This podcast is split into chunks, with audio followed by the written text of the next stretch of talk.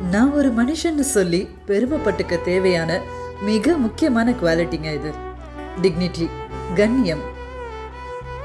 இந்த டிக்னிட்டிக்கும் மரியாதைக்கும் என்ன பெரிய வித்தியாசம் இருக்க போகுது? ரெண்டும் அதே தானே அப்படின்னு நினைக்கலாம். மரியாதை உன்னுடைய நடத்தை பிஹேவியரை காட்டும்.